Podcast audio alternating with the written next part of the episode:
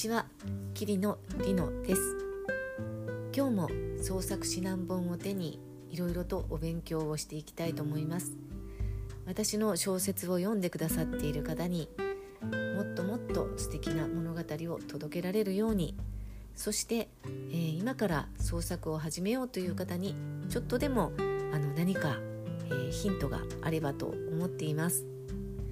今私の目の前にあるのは沼田康弘さん作「面白いアニメとつまらないアニメの見分け方」という本です。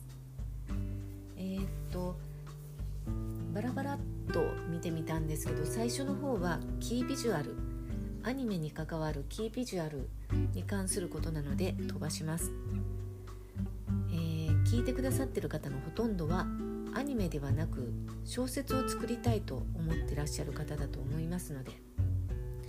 でえー、っと30ページから「ミスペンスとは何でしょう?」という項目があります。目次ですね。でえー、っとミスペンスとはミステリーとサスペンスを合成した造語だそうです。ミステリーとサスペンスを合成した造語。面白いですね。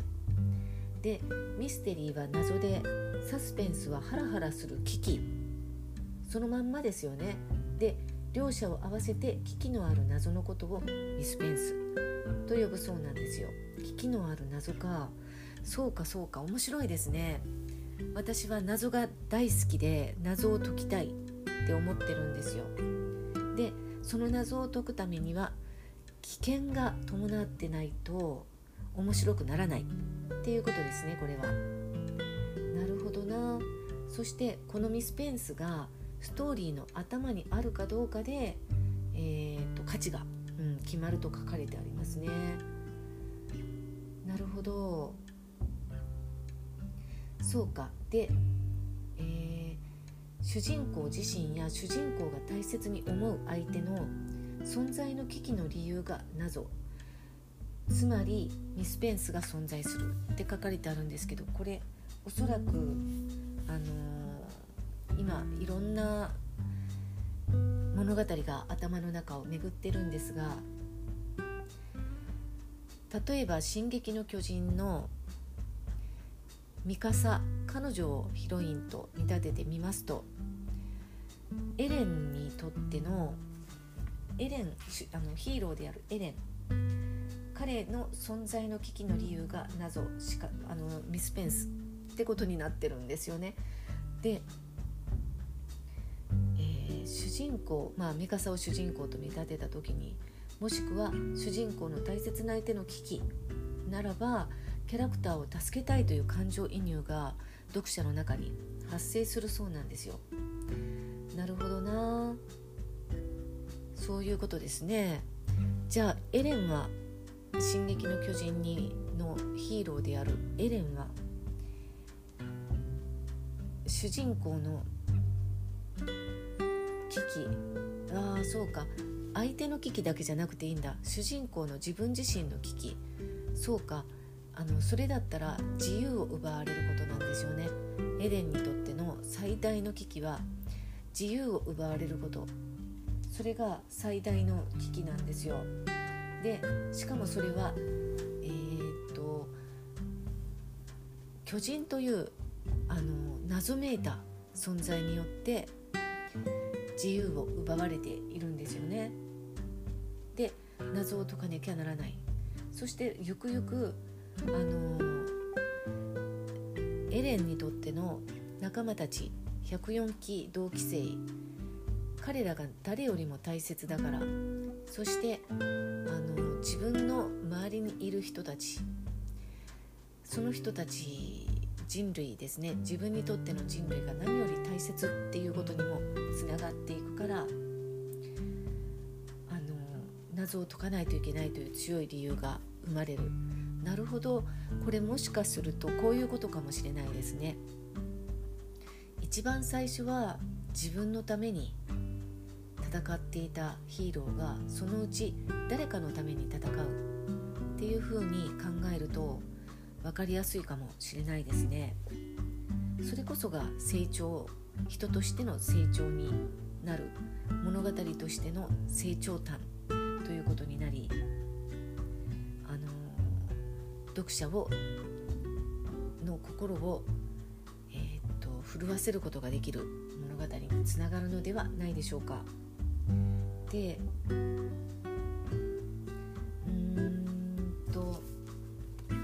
まあそこをちゃんと抑えていないといけないらしいんですよ。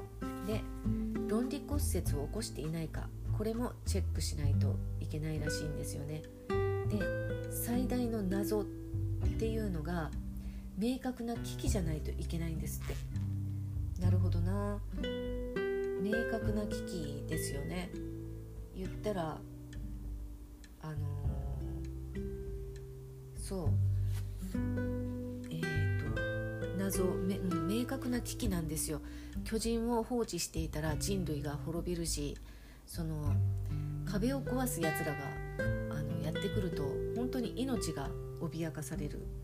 そう。めちゃくちゃ大変な危機ですね。でその最大の謎が構造。うん。そうか。論理骨折をしちゃいけないらしいんですよね。論理骨折。明確な危機でないといけない。で今この本にはあのえー、アニメの例を挙げてここが良くないって書かれてあるのでなかなかちょっとあの参考にしづらい。その自分が読むのはいいんだけどポッドキャストでちょっと説明はしにくいのでちょっとそこも飛ばしまして第1話を見て面白いかどうかを見分ける4つの方法っていう項目があります。これってあのある意味自分が面白いかどうかを面白い作品を作れるかどうかっていうことにもつながりますよね。でその1一目惚れできるキービジュアルキャラクターデザインを持っている。2オリジナリティと未見性のある正しい絵作りをしている。3ミスペンスがある。ミスペンスイコール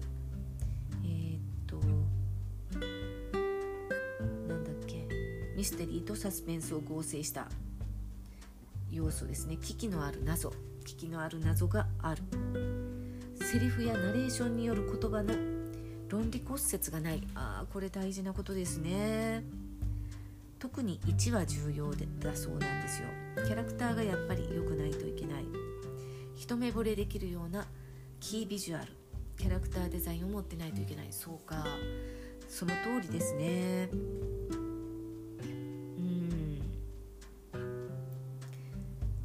で2から3オリジナリティと未見性のある正しい絵作りをしている。そう。でミスペンスがある。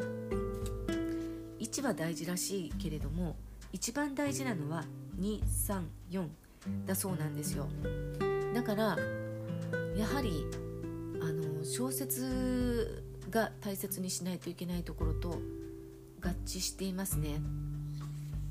アニメを知ることは小説を書く成長にもつながるなって私は思っています。そして次にリマインダーとは〇〇らしさっていう項目がありました。で面白さのチェック大きく2つあるそうです。リマインダーチェックと13フェーズ構造チェックです、えー、リマインダーとはもともと映画などで特定のジャンルであることを忘れさせないための要素を意味する分析用語として考えられた言葉だそうです。〇〇らしさと考えると分かりやすい、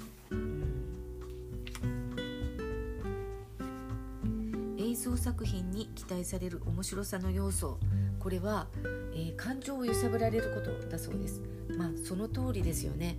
これは映像作品に関係なくあの物語もそうだと思います。驚きや憧れ寂しさ悲しさ嬉しさ感動。このような感情を引き起こしてくれる絵作りのことを感情リマインダーと呼ぶそうです。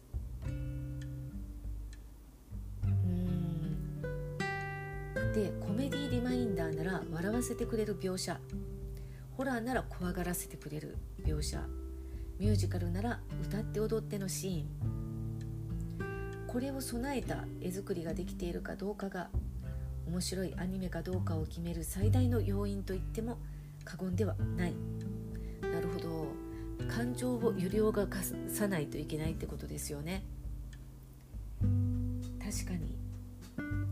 で動詞の感情感情を重ね付けするといいそうなんですよ悲しい絵の後にさらに別の悲しい絵が来るとか正反対の感情を引き起こしてくる絵作りが、えー、続くと後に来る方の絵作りで引き起こされる感情が強調されることも分かってるそうなんですよ。例えば何かが欲しいと思って失って悲しんだ後に得られて喜ぶ。いやこれ大事なことですね。確かに確かに。安心した後恐怖が来て危機が来る。これありますよね。あの昨日見た「愛の迷宮トンネル愛のトンネルか」っていう韓国ドラマでもサスペンスなんですけどありました。女性が誰かにつけられていて怯えるんですよ。で思い切って後ろを見てみると誰もいない。よかったってほっとする。もうこうなるとフラグですよね。で歩き出すとまた足音が聞こえてそれかまた前から来るとかね。で本物の危機が来るとかね。そう。シリアスな危機があって予想しない方向から引き起こされる笑い。びの絶頂があり破滅がある。うわこれはよくありますよね。例えばアニメじゃないけどうーんとフェイスブックの創始者マーク・ザッカバーグさんですか。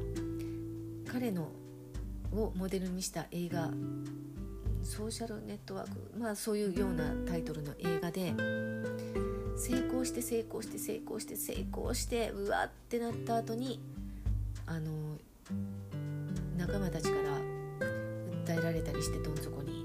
だけどその後這い上がる。小さな小さなっていうか成功。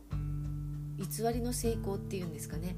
それを収めたって思った瞬間心の中の悪魔みたいなものが出てきてそれが思い上がりだったりとか。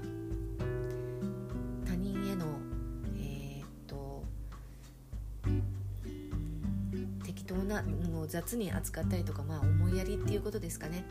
それでどん底にみたいなことってありますよね。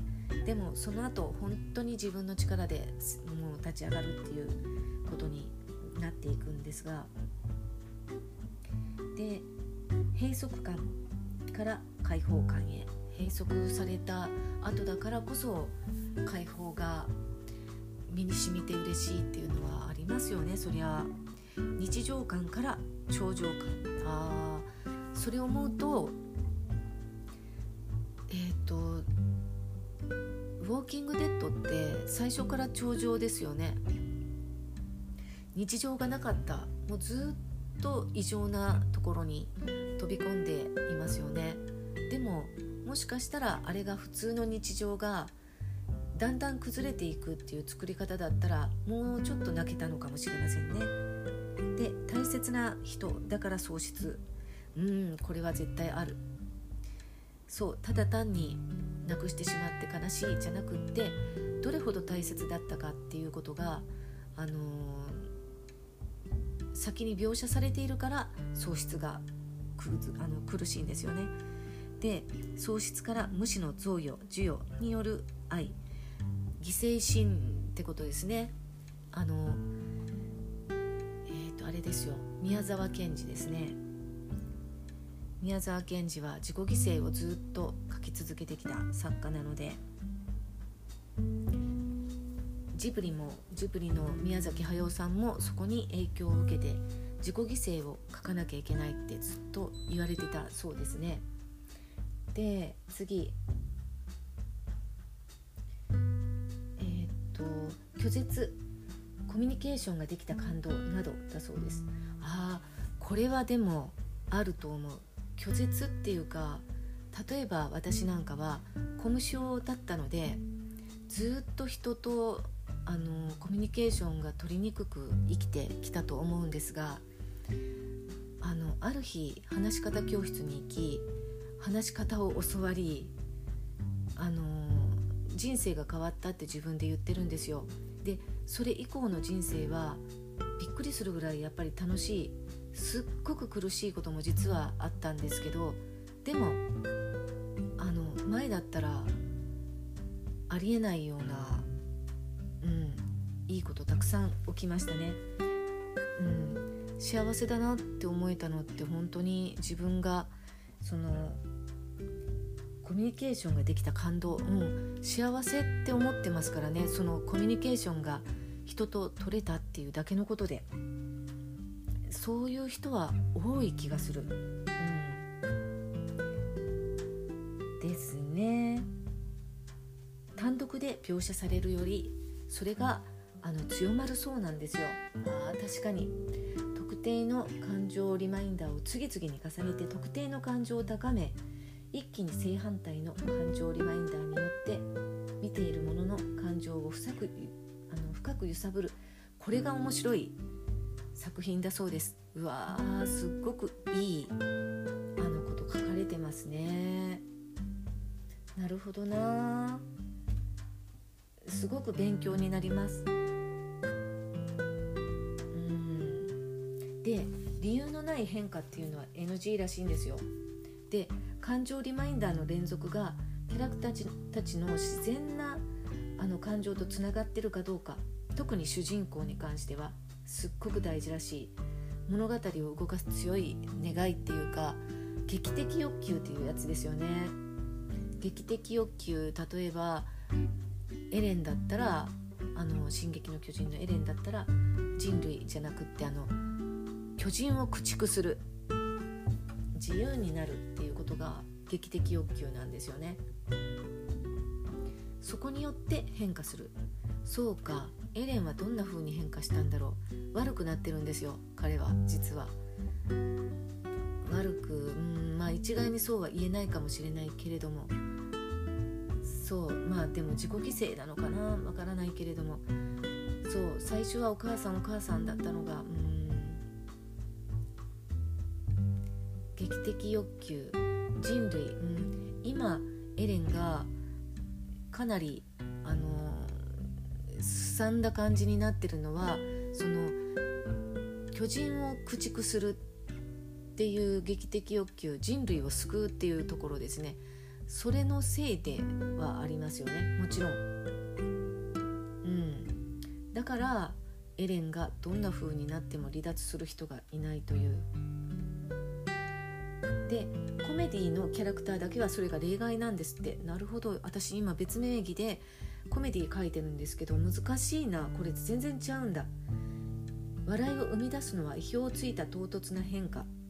強いストレスに対してそれまでとは全く方向性の違う変化をした時になんだ危険はないじゃないかという安全のシグナルとして笑いが生まれるからだそうです。